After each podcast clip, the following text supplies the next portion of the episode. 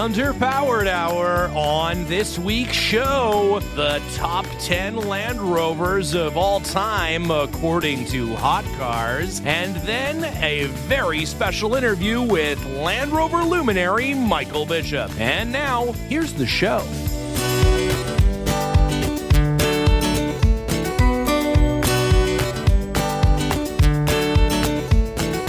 Welcome to the Underpowered Hour. I'm Steve Barris, mild mannered television executive by day and Land Rover collector by night. You can find out more about our cars and what we're working on at thebarriscollection.com or follow us on Instagram at the Barris Collection. I'm joined, as always, by my good friend, Ike Goss. Thank you to everyone joining us today. I'm the British Association fastener to Stevens Metric Torx fastener. I am the obscure thread form of podcasting. Ike Goss. I own and operate Pangolin 4x4 in Springfield, Oregon, where we live and breathe Land Rovers. Check us out online on Facebook, Instagram at Pangolin 4x4. Let's get started. All right, Ike. Well, it's another week and some more Land Rover news. Uh, this is an article from uh, Hot Cars, which I know you're a big fan of. It's automobiles dressed in uh, alluring negligees and swim costumes and uh, what have you. Uh, and hoping- also cars that just overheat a lot. So it actually it's, it makes sense. Yeah, I, I was hoping it was just cars on fire. Yeah, it's on fire. They're Hot Cars. Well, Hot Cars has come up with a list of uh, 10 Land Rovers you can drive for decades. So I thought I would run through this list for you and see if you agree with Hot Cars on, you know, so far as is the, is the Hot Cars list. Quick question. Quick question. Now, this is this is 10 models of This Land Rover 10 that you can drive. Okay, I thought Not there was just individual cars. I thought there was just 10 of the millions that have been boosted. That may also be true. That may also be All true. right. But this All this is specific to the models. So the number 10, which I guess would would that mean it's the it's the least likely to be driven for 10 years? I don't know. The 2010 Range Rover Sport. Apparently because they replaced the 4.4 liter motor that they had used up to that point with a 5 liter V8 and the 5 liter V8 is a much better car. It's the 2010 model which is which fits my, you know, my theory that 2009 was the best year for Land Rovers. For whatever reason, all the ones they made in 2009 those are pretty good. I I will be honest with you and say I have never driven that vehicle. Have you driven that vehicle, that Range Rover Sport 2009 Range Rover? I don't know if I've ever driven a 9. We have a newer one than that. We have like a 2018 one, but I don't think it has the 5 liter uh, V8 in it. It's the one generation newer than that. But I do know people with this car and they do seem to like it. It So- doesn't seem that broken down. So, So my commentary on that is it's a 2009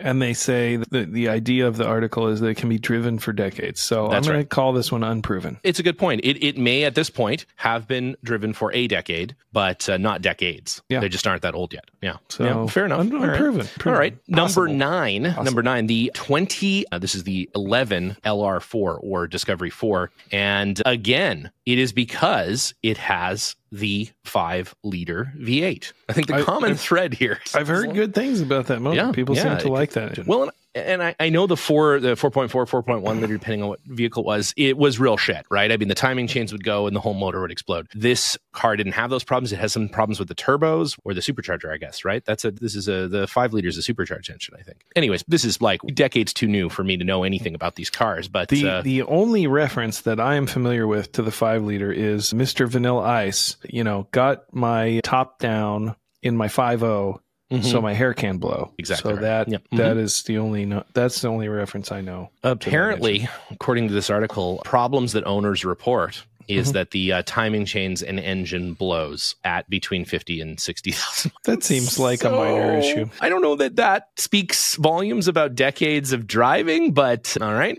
Number eight is the 2003 Range Rover. That's a third generation Range Rover. And this was one of the ones that was developed under BMW ownership. It's a kind of a, you know, BMW E sort of one, the L322. And uh, this guy, apparently, it, this is the great year because it had a BMW 4.4 liter V8 engine in this guy. Apparently, the problem with this one is that it costs a ton of money in fuel. So but I guess it doesn't blow up. Doesn't blow well, maybe. it seems seems less inconvenient than having Yeah. it blow up. The next one, number seven, is a 2004 Discovery 2. Certainly, that I would agree with. Almost everyone has a has like an early 2000s Discovery 4, and they're still running. They may be on their fourth engine, but they're they're still going. Problems that report on on this particular model is oil leaks, oil leaks, and uh, yeah. Leaks. Hmm. What about the? Uh, you know, I feel like the Discovery twos are are prone to overheating. Well, I think so. I Yeah? think so. And 2004, that's a non-center diff lock model, Um, I think it it? may be. I think it's one where you can get the little kit to engage the center diff lock, but it it does not have a, a knobby in the in the cabin for that one. So that's uh, not it's not great. Number six, 1999 Range Rover Second Edition, or more more popularly referred to as the P38. I know that's your favorite Range Rover because it looks the most like a Ford product. I believe that there are still P38s Yeah, yeah. that run, but uh, I would not suggest that as a. It's apparently owners' problems are rust, which makes sense, and mixed steering on twisty roads. I don't know what that means. It's a mix of steering and no steering. Sometimes it like a steers, you know, sometimes little it bit of doesn't. a little bit of that. Number five is the 1998 Discovery One. That's a that's a popular one. Of course, they're saying 300 TDI Mm-hmm. is the best uh, one to get. We of course couldn't get that one here new, but people have them here now. And of course, people report oil leaks and that oil can leak into the electrical system and short them out. And then of course, blown head gaskets are a, are a big issue. Oil can leak Mhm, into the mhm. electrical system. Yeah. Apparently, I love it. Highest reported mileage, which I think there's ones much higher, but 178,000 miles. That's not really that many miles. I also think there's miles. way more than that. Number four, 1997 Defender and 90, which we're all very, very, very, very familiar with. Owners report problems are temperamental uh, check engine lights, which I mean, I guess sort of. Hmm. I mean, it has the Bosch, uh, you know, injection systems. I think the engine lights in this particular case are not necessarily the problem. The yeah, they're very lights reliable. are very that's, that's the thing that they're connected to. That's the problem. And owners also report as a problem a, a lack of luxury. So that's that's an issue. Highest mileage Who would have thought? Who would have thought of that in a utility vehicle? four hundred ninety four thousand three hundred twelve miles. That's that's that's seems like a more you know that's a number that you would strive towards. The the 173 was a like eh, you know, nineteen ninety seven It's a car. Defender ninety with a four liter engine with four hundred and ninety four thousand miles on it. I would like to see that. I think need some evidence. I have a friend. I have a friend who lives in California, and he has one with like 363,000 Mm. Yeah. miles. It's a NAS spec D90, and it is it is it's Right, yeah. mostly Yeah. rusted away. But it, he bought it in a junkyard, and it was still running, and it has Wow, like 300. Well, there you go. He's pretty close then. The next up Yeah. is the ever popular 1989 Range Rover Classic. This is a vogue here in this article because it's a, you know, obviously a British leaning, it seems, or, or rest of the world leaning. You think these people are prejudiced towards British? This one again is rust and cracking bores in the 3.9 Mm-hmm. liter. Boy,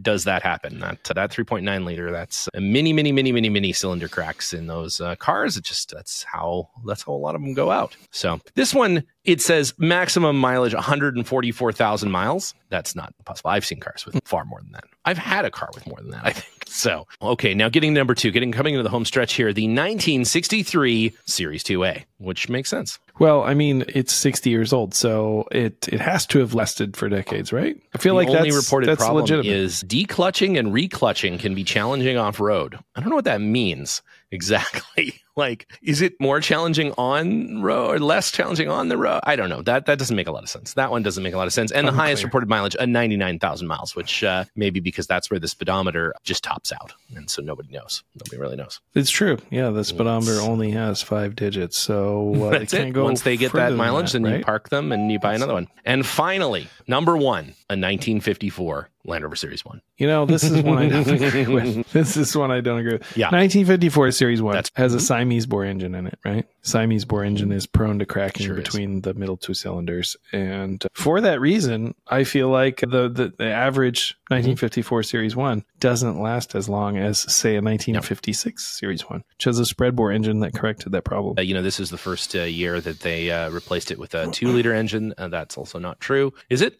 1954, Yeah, late late true. 51, right? No, Yeah, it is 51. true. Well, Yeah. no, I'm sorry. That's true. That's true. Yeah, 50, 51 Yeah, and is that it- the, it- the Siamese bore two liter. No, I don't. It, it said it you- replaced you the have in your 1.4 car, right? liter. Of course, it isn't 1.4 liter. It's 1.6 liter, which is the one that I have. Early 51, the last, Oh, the last oh. of the 1.6. Cleaning the out the the rubbish bin at the factory. Those first few 51s got a, a 1.6 liter, and yeah. So this is uh, full Mm-hmm. of inaccuracy, but kind of a fun list. The funny thing is, this uh, the Series One problems that owners report may need serious repair due to age. Which that's that's a fair statement, I guess. Any any car. I think that's that's, going to uh, be true. nearly of Seven years old, and uh, the highest mileage reported is uh, eighty-five thousand miles. I also think that is not correct. Yeah, it feels it feels feels light. Feels light. It's a little light. It's a little light. I think their research department needs uh needs some. We'll put that article in the show notes. So if you're interested in uh, checking out the Hot Cars 10 Land Rovers you can drive for decades. Is this article written by AI? It was. I think it was generated by AI. Yeah, I mean, there's there's the kind of historical inaccuracies in here that uh, just reeks of AI. Now I don't know. Oh no, it's a gentleman named Lickle, uh, Nicholas Nicholas Nicholas Tickleby. Nicholas Tickleby. Yeah. it sounds real. Yeah, it sounds like a real name. He's, he's my favorite author. my favorite author. So there you go. There's the 10 models. So uh, if you don't have one of those cars, don't expect decades of use out of your Land Rover. Yeah, those are the only ones. Those ones. are the only ones, yeah. Especially that Range Rover Sport. Those are.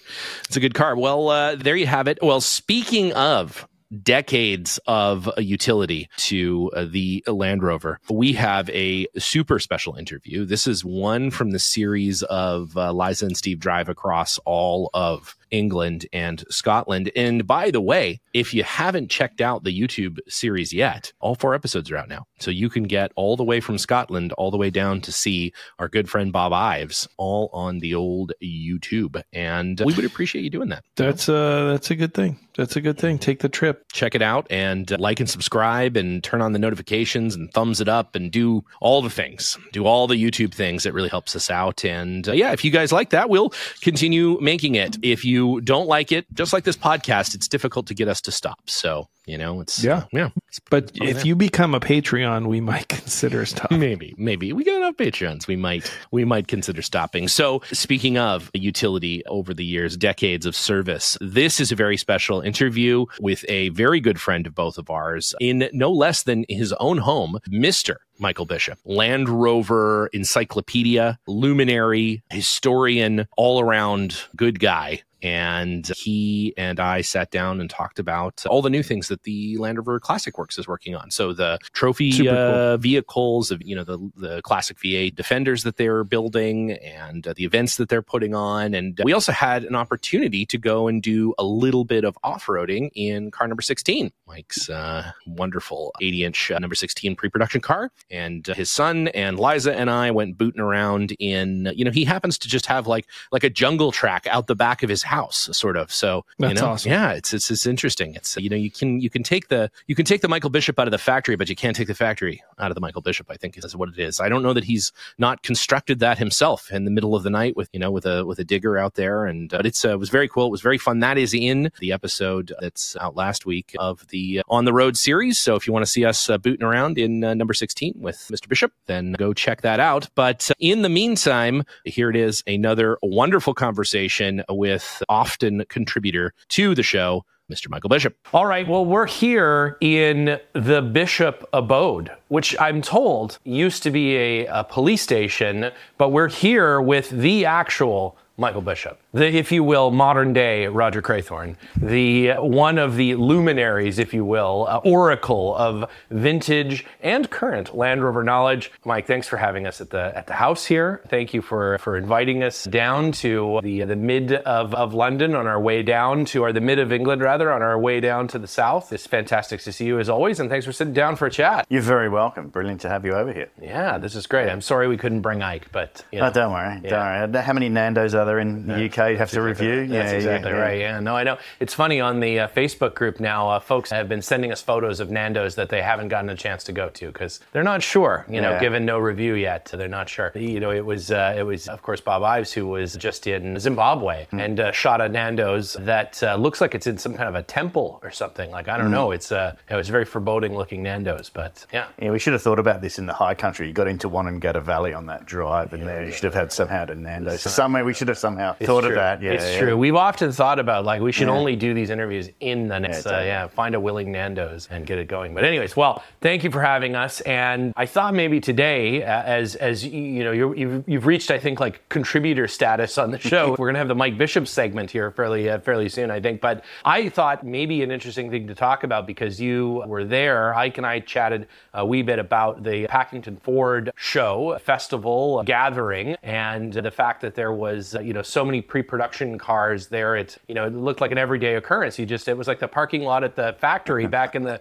1940s. So I thought maybe we could start with first of all sort of a recap in your mind of some of the amazing cars that were there, some of the counts of mm-hmm. what people had, and then just generally sort of your impression of some neat things about that show, and then and then we can you know, see where we go, see what else we end up chatting about. Yeah, no, no problem. Yeah, so the the Packington event was, you know, yeah, one of these events is just on a on a pinnacle above something else. And with the 75th anniversary, yeah, it had to be done that way. Yeah, yeah. And so, you know, the the guys at the club got in touch early and I was like, what do you think about this and that? And we said, always said, well, if you're going to do this, we've got to do pre-pros, we've got to do the Ford. Yeah, yeah. Got to do all those really cool things and celebrate those stories. Yeah. I mean, in all honesty, there's, you know, hundreds of things, thousands of things you could celebrate. There's tracked vehicles, there's floating vehicles, Yeah, right, right. Forest Rovers, there's all this stuff. Yeah. But obviously, focused this time on Series 1s, we, we kept it to the Ford because that's mm-hmm. Famously where Arthur Goddard and Johnny Cullen took Huey through on Right. the original launch footage on Movietone News back Right. in the day. The idea was just get people to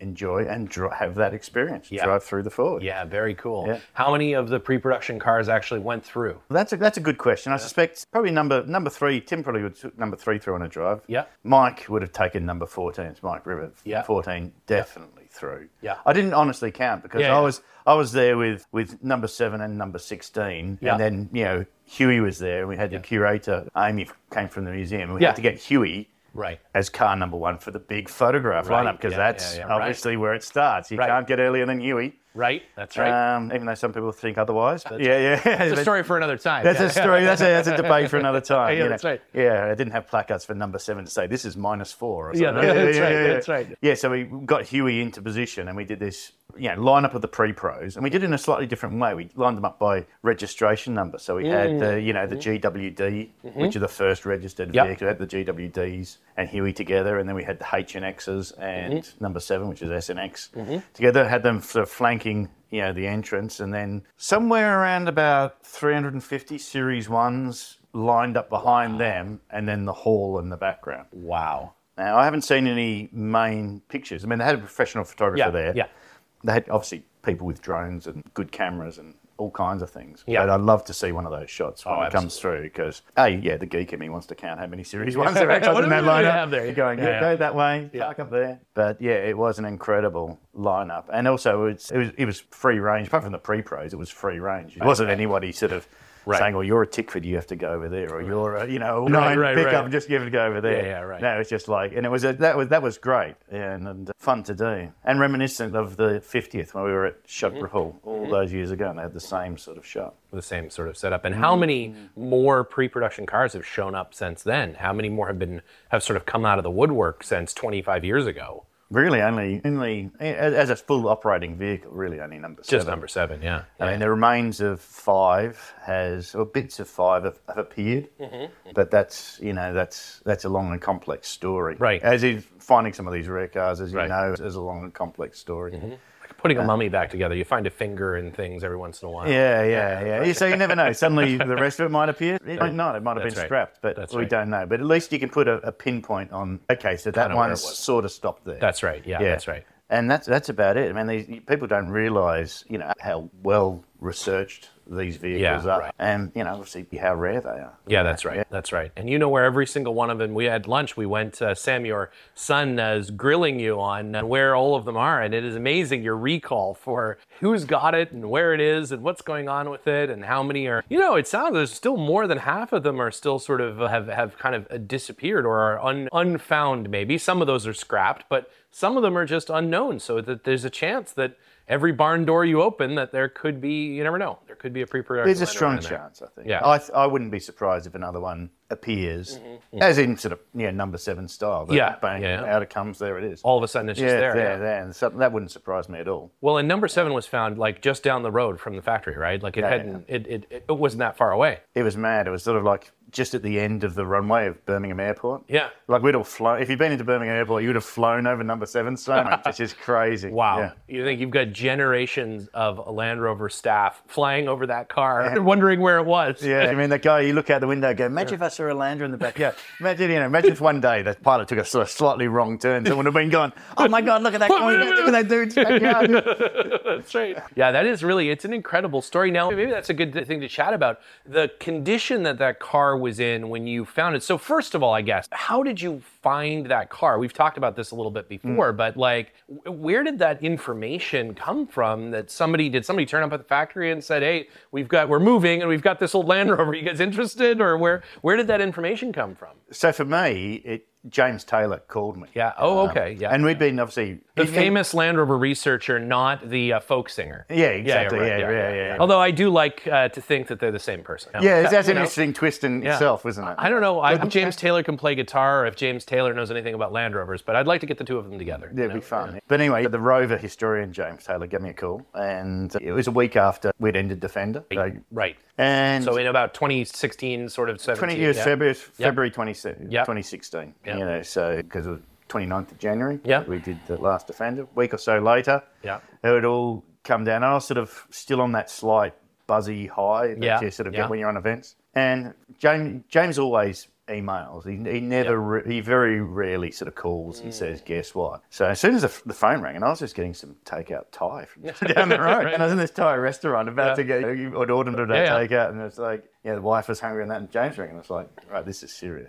No matter which. Taylor it is, I'm It answering. is, Yeah, it is that's true. right. You're taking Yeah, this that's call. right, Yeah. Yeah. So I took the call, and it was basically the conversation was like, "You're never going to believe this. I think number seven's appeared." And of course, I said, "Really? I can take that seriously. Have you Yeah. got a photo?" He he said, "I'll email you the photos now." So of course, I'm on my phone. You know, download, get the photo, and I looked at the photo, and it was the vehicle in that dilapidated state without Yeah. the, without the you know the front wings or fenders Yeah. on it, and you know a few other features. But I looked at it, and I was like, "Yeah, that's." Yeah, I'm 95%, 98% certain that's it. And it was like, tell me more. And uh, basically, the story that happened is it was in this guy's backyard with another series, later 88 inch Right, series yeah, one. yeah.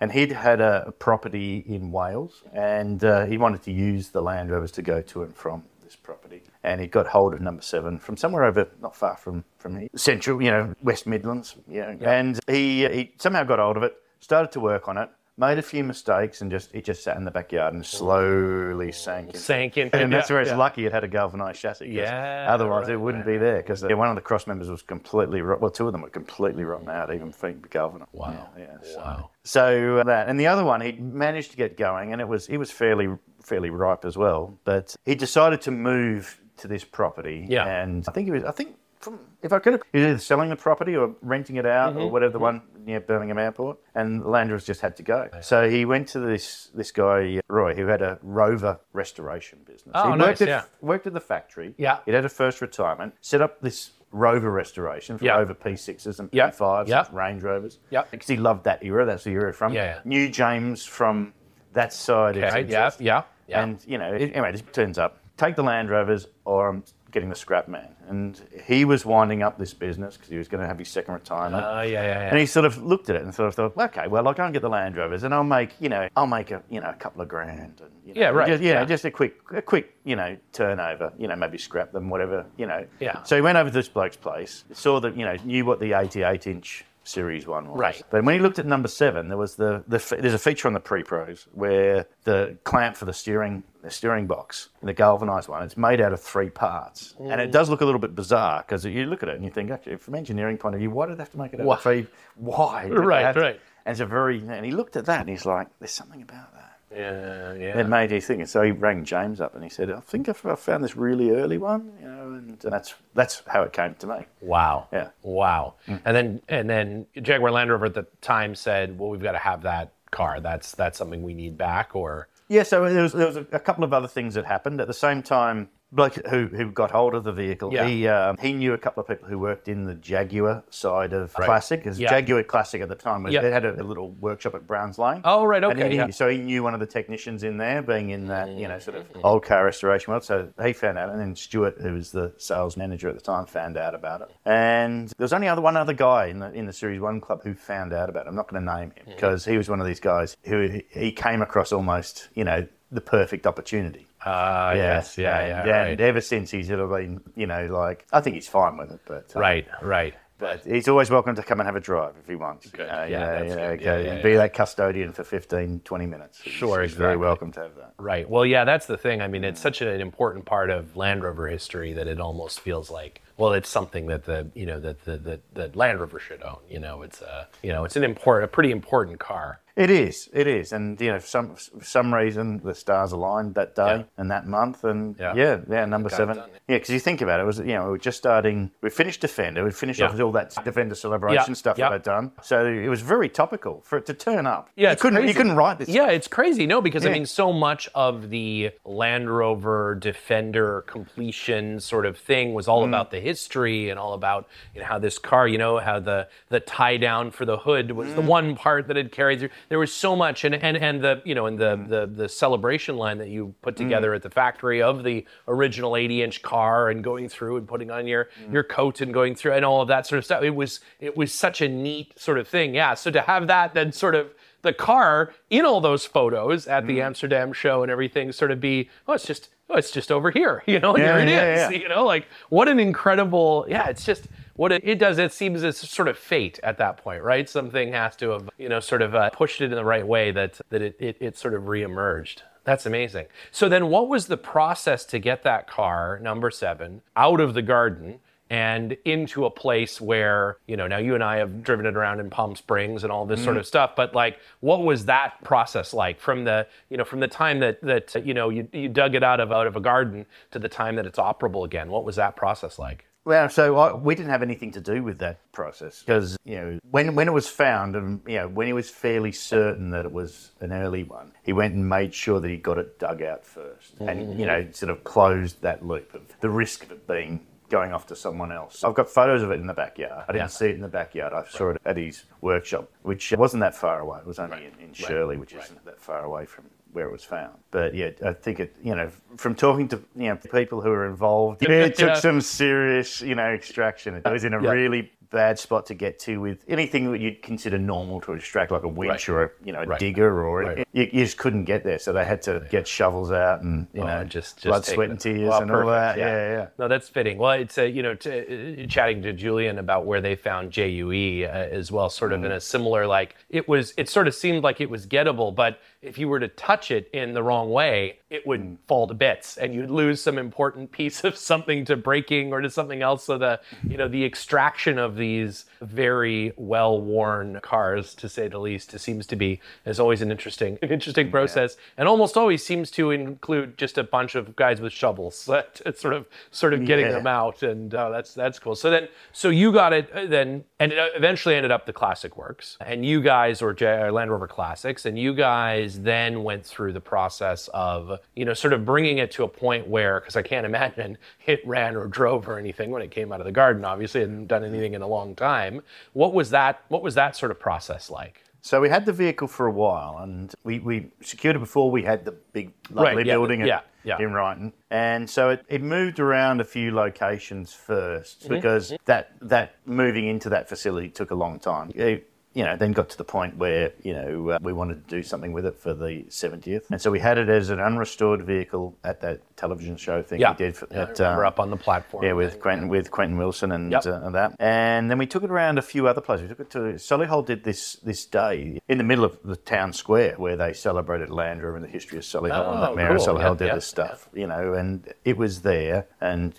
You know, sort of fenced off, but people could look at it. It was very, you know, it'd been in the papers, and that was the last event it was seen. That was probably probably around about sort of this time of year. That was the last time it was seen before it went into this restoration. And the announcement was we were going to do it in a year. Yeah, so yeah, it would have been yeah probably yeah just before August because we had to get it finished by the following August to launch it as a finished car in the Goodwood Revival, Right. 2019. Yeah, in 19. Yeah. Yeah. Right before right before you came to see us in Palm Springs with it, Yeah. or the Destination Defender, and then nobody saw anybody for a while. Yeah, exactly. yeah, that was a bit of a yeah. I took it to I took it to Amsterdam. Mm-hmm. They had a little event out there with a pre-reveal of the new Defender, Right. in the RAI building, which Yeah. isn't used for motor shows or anything. It was used for this lifestyle show. right. Yeah, which had lots of cool lifestyle stuff. So Land Rover sort of fitted in there. And so we put it in there with a new Defender. And then the next event was Palm Springs, California. Yep, yep. And went out to that, and that was amazing, as you as you well know. Yeah. Pretty damn cool. Yeah. And yeah, and then the, then the world, you know, shut down. Yeah. And uh, number seven, number seven came back. I just got it back into the, you know, in, into storage. Yeah. And then I was away for. And that was it. Yeah, I was here for three months playing with, yeah, getting my, my original Land Rover. eh? So That's right. yeah. Everybody was in their own garages working on their own Land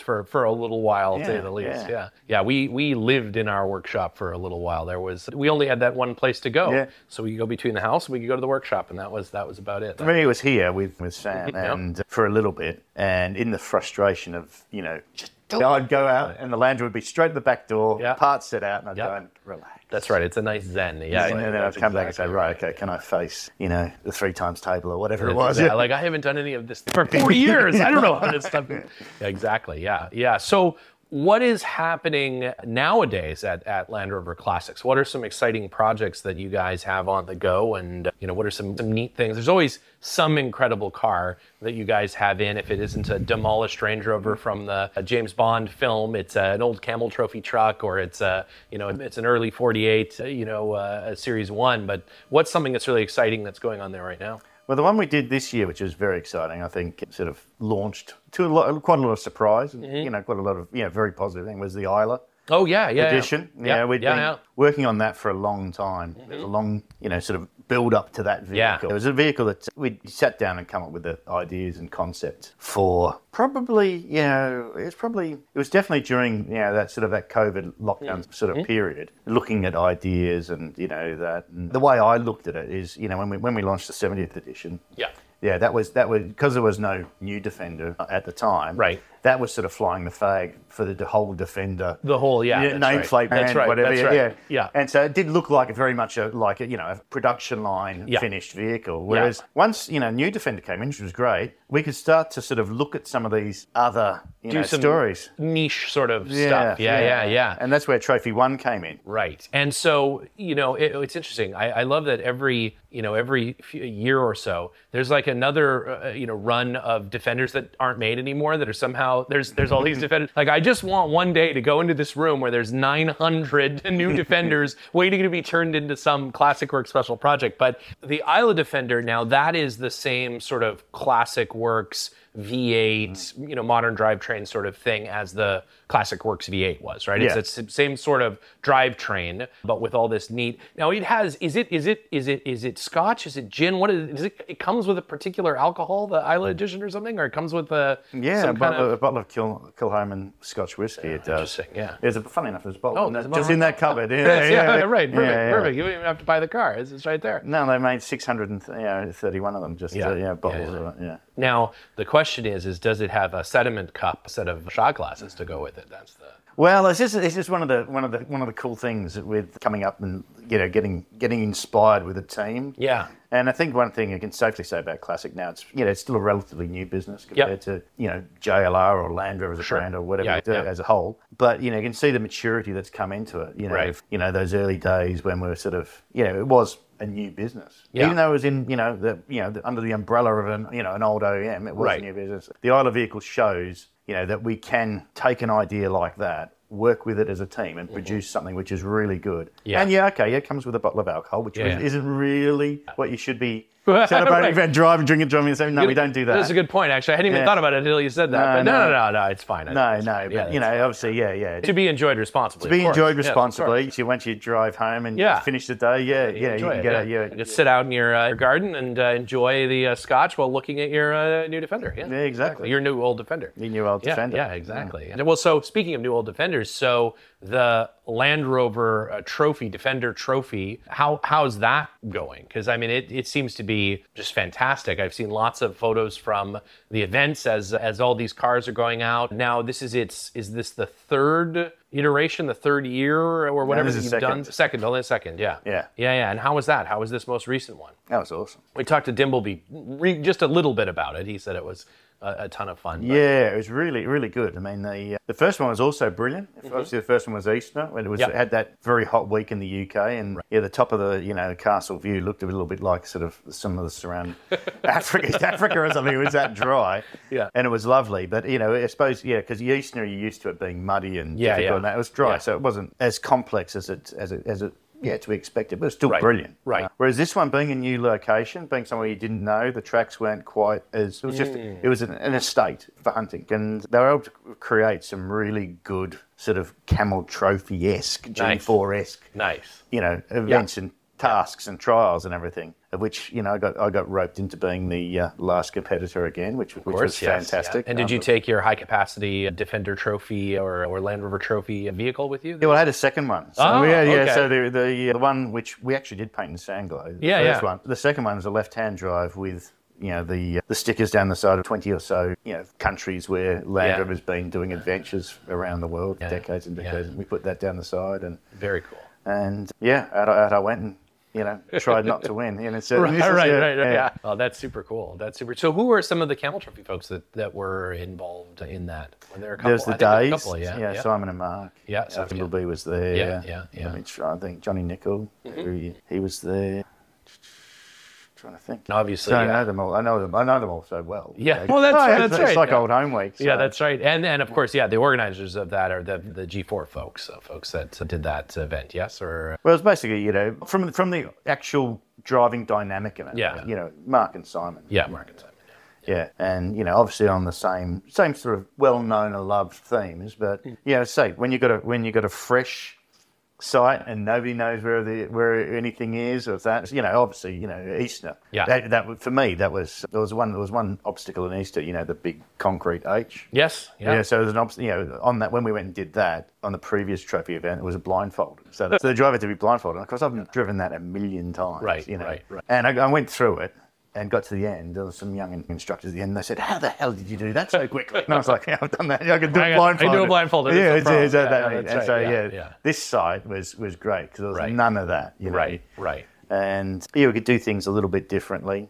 Do things. There was one which was a dynamic drive of a, of a point to point, sort of like in rally driving style with list nodes. Yeah. However, they mucked up the course. I mean, you had to get to a sign, and you got to a sign, and the sign changed and said, "Okay, so you got to look for almost like what three words around it. You got to look Yeah, for yeah. this version Right. of the pace note." So you're sort of there flicking through, trying to, oh, okay, so we've got to go that way, and uh, that was that was quite good because it was a time trial. Oh, that's and great, it was, yeah. and it was and it was reasonably quick, but the pace notes were always mucked up, and so So it's not as easy. Yeah, that's cool. I mean, and it was off road. Yeah, and of course, yeah, and I think that you know more events that sort of hearken to the you know the sort of legacy of things like Camel Trophy, you know, mm. of things that are in the spirit of something like Camel Trophy is mm. is fantastic. You know, I think the fact that you guys are doing things, mm. uh, you know, like the you know Defender Trophy and thing, that is super cool. I mean, I think that giving people an opportunity to experience, obviously, the days of going to Sabah, Malaysia, we were mm. talking to Duncan Barber about this, and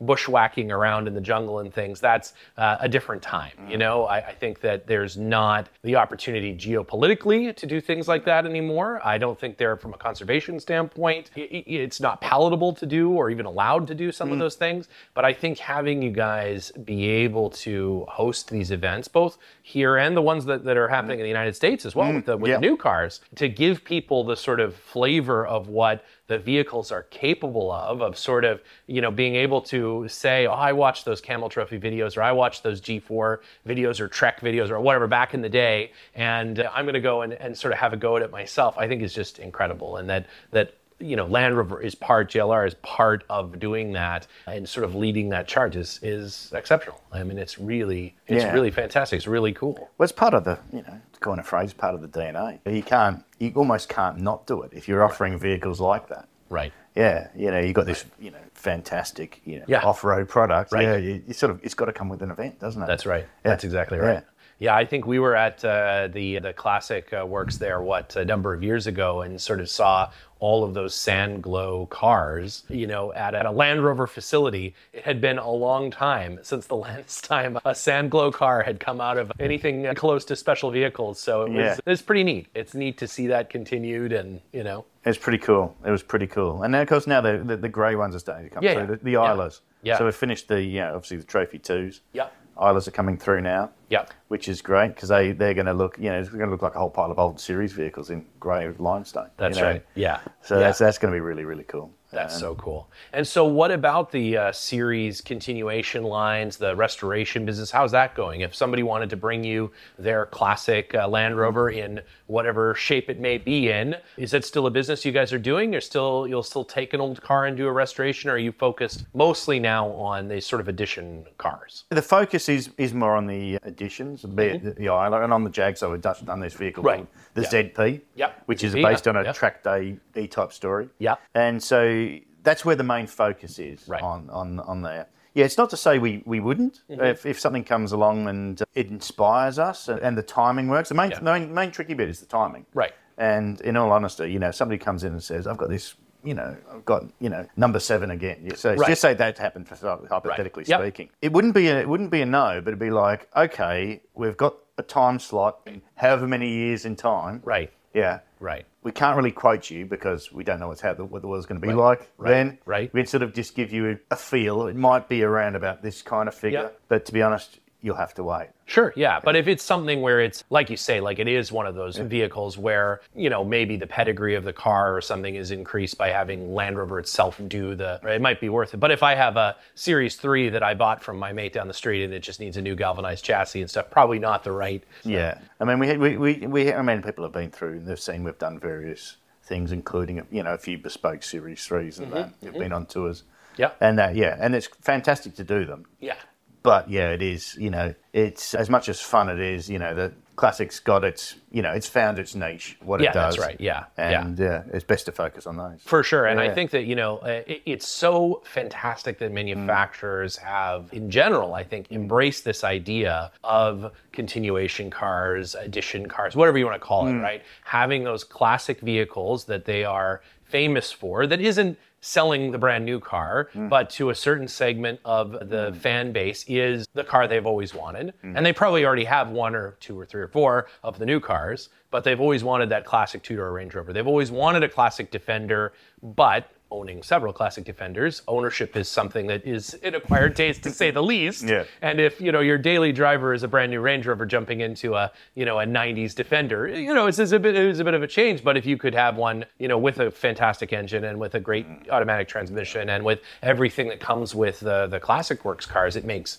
it makes total sense you know it makes total sense Indeed. No, it's all it's all good fun, and seeing that Isla vehicle come to life, I have to say it was a it was a pretty memorable one. Very Yeah, yeah, yeah. Well, I you have to tell me where all of these uh, defenders, all these classes. There's a whole pile of defenders. There's- There'll be defenders forever. To have No, a- there's no there's no mythical sort of pot of defenders. There there is. We do have to go to the you know and go and source vehicles, Yeah. and yeah, it's it's it's not getting none of that's easy. Right. None of, I mean, in all honesty, when you're into specialist vehicles, you know, one of the reasons why we all do it is because it's not easy. Right. Yeah, it's a Right. challenge, isn't Yeah, it? that's yeah, right, to go yeah. and get that or get it restored or get it fixed or whatever, Yeah. whatever vehicle it is. And that's, you know, definitely part of the inspiration. Classic. Aside from, you know, reliving these stories, be it, you know, trophies or, you know, Land Rover name stories or, or you know, Jaguar ZP track day cars or Right. whatever it is. Right. Well, I think that again, and you know, I've said that before, but that's such a cool thing about it is not only are you buying this interesting car that you know is some, but you're buying the whole experience along with it. You know, you're buying the opportunity to go and actually do something with it that is, you know, makes a memory and, and does something noteworthy and is, you know, is a is a is a fun thing to do. You know, it's not just a neat car that you have parked up in the driveway, but it's something that you've gone and then actually done something with, which which I think is great. You know, there's there's too many folks out there, I think, buying you know fancy off-road vehicles and things that have never will never touch the dirt. You know, even classic Land Rovers. There's a few folks that don't like getting them rained on. So you know, that's not you know, hey, Each to his own. Each to their own. And the other thing we've done recently, we, we did one earlier, just before I went to Australia. Hmm. It was, or just after. Either way, we, we started doing bespoke off-road drive events. Right. Yeah. Yeah. And we've done a few, you know, bespoke, you know, road drives with, with E-types and bits and pieces, but we did these off-road drives where people could come along, we'd do a convoy, and they could move through the iterations, you know, the series with the Dells and, you know, Yeah. Spencer Wilks Series 2 and, you know, mm-hmm. my, my old Range Right, that's right. Yeah, that's right. Then, but you also got an opportunity for a demonstration in number seven, or a demonstration. We've got we've got Range Rover chassis number one now in the collection, so it's doing demonstrations in that over concrete obstacles. You know, not splashing it through the mud, Right. or anything, but you know these these incredibly iconic, you know, sort of cars on a pedestal. Right. you know, let's see how it works. Yes, let's yeah. see what it does. You know, and uh, you know, people just like blown away. Like, you know, this is this is Range Rover chassis number one. Yeah, this is Range. This is it, yeah. This is it. Yeah. I know I got an opportunity to drive a, a D type race car, and they said, Oh, this car is worth a million and a half pounds, so take it easy in the corners. Why am I allowed to drive this? Like, this shouldn't, you shouldn't, you shouldn't be letting people drive this. But they're like, No, no, that's what it's for. It's, you know, it's here to do that. And, uh, you know, yeah, there's only X number of these and whatever, but, you know, just be careful. So, you know, they don't let you drive by yourself. But uh, Yeah, yeah. you know, but uh, yeah, no, it's it's it is pretty cool, and it's great that JLR does that. That they you know are as passionate about people not just looking at the cars sort of quietly in a museum, but experiencing. You mm. know, like that's that's that's what makes it so great. Is actually to get out there and ride around in an 80 inch and realize that like, oh, this is the most this is the most fun car I've ever been in. You know, Yeah, yeah, yeah. And we made the one thing we wanted to make it absolutely sure was that it wasn't, you know, when, when you go and you do your LRE days and you're, you know, you're trying to instruct someone on- on best practice. Right. You know, say, okay, let's not approach this obstacle that way because we'll get stuck. Right. If you peel that a little bit of that away, and if someone, so if someone gets stuck, it's not the end of the world, is Right, it? Yeah, 'cause yeah, he's got to yeah. just winch them out. So we did we did do that. So there was some funny moments, getting things stuck. You know, they'll get stuck and go, "What are you going to do? Well, you're going to have to pull that out with the Range Rover behind." And Yeah. and creating that sort of story that wasn't just about no, you drive it this way and Yeah, that's that right. will Don't do go down there, Yeah, don't do that. That's right, that's right. Let's make it a little bit uh, a little bit of mischief. Yeah, and I, again, I think that's that's part of the that's Mm. part of the thing when they when they tell you we better turn up with the proper wellies because you're gonna get muddy. You have to get out of the car. You're gonna do, yeah, yeah. you know, it's like my father and I went to Eastnor Castle once, and they sort of said, "Oh, did you do you have a, do you have rubber boots? You, need, you have wellies. You need you'll need that here." Mm. Yeah. And he sort of said, "No, I didn't bring that."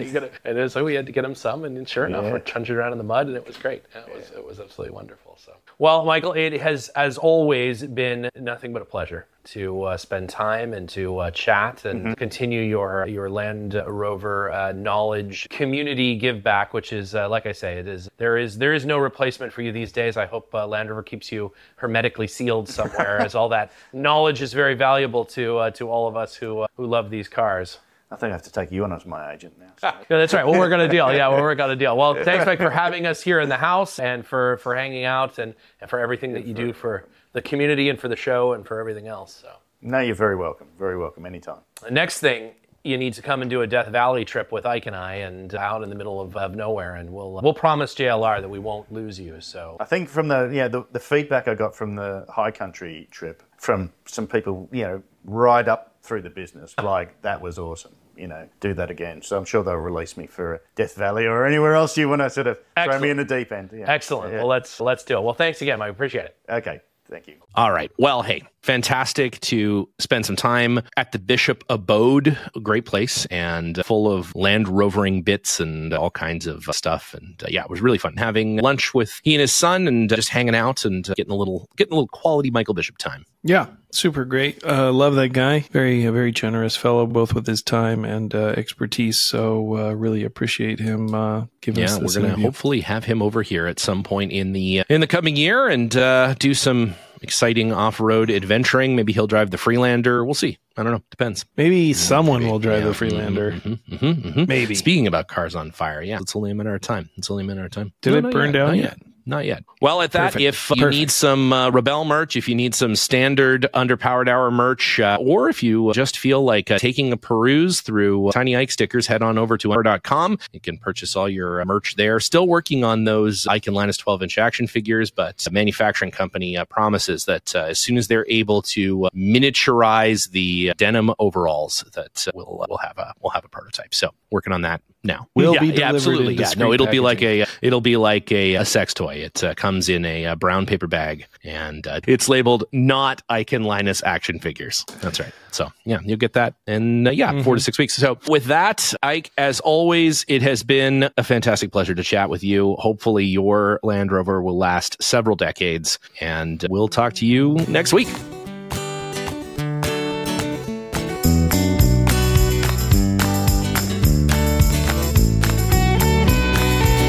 Underpowered Hour is produced by Liza Barris, Ike Goss, and me, Steve Barris. Pavel Svardov composed and performed our theme music. Consider supporting the show on Patreon, and if you already do, thank you. Your support makes the show possible. For even more, check out our Instagram or Facebook.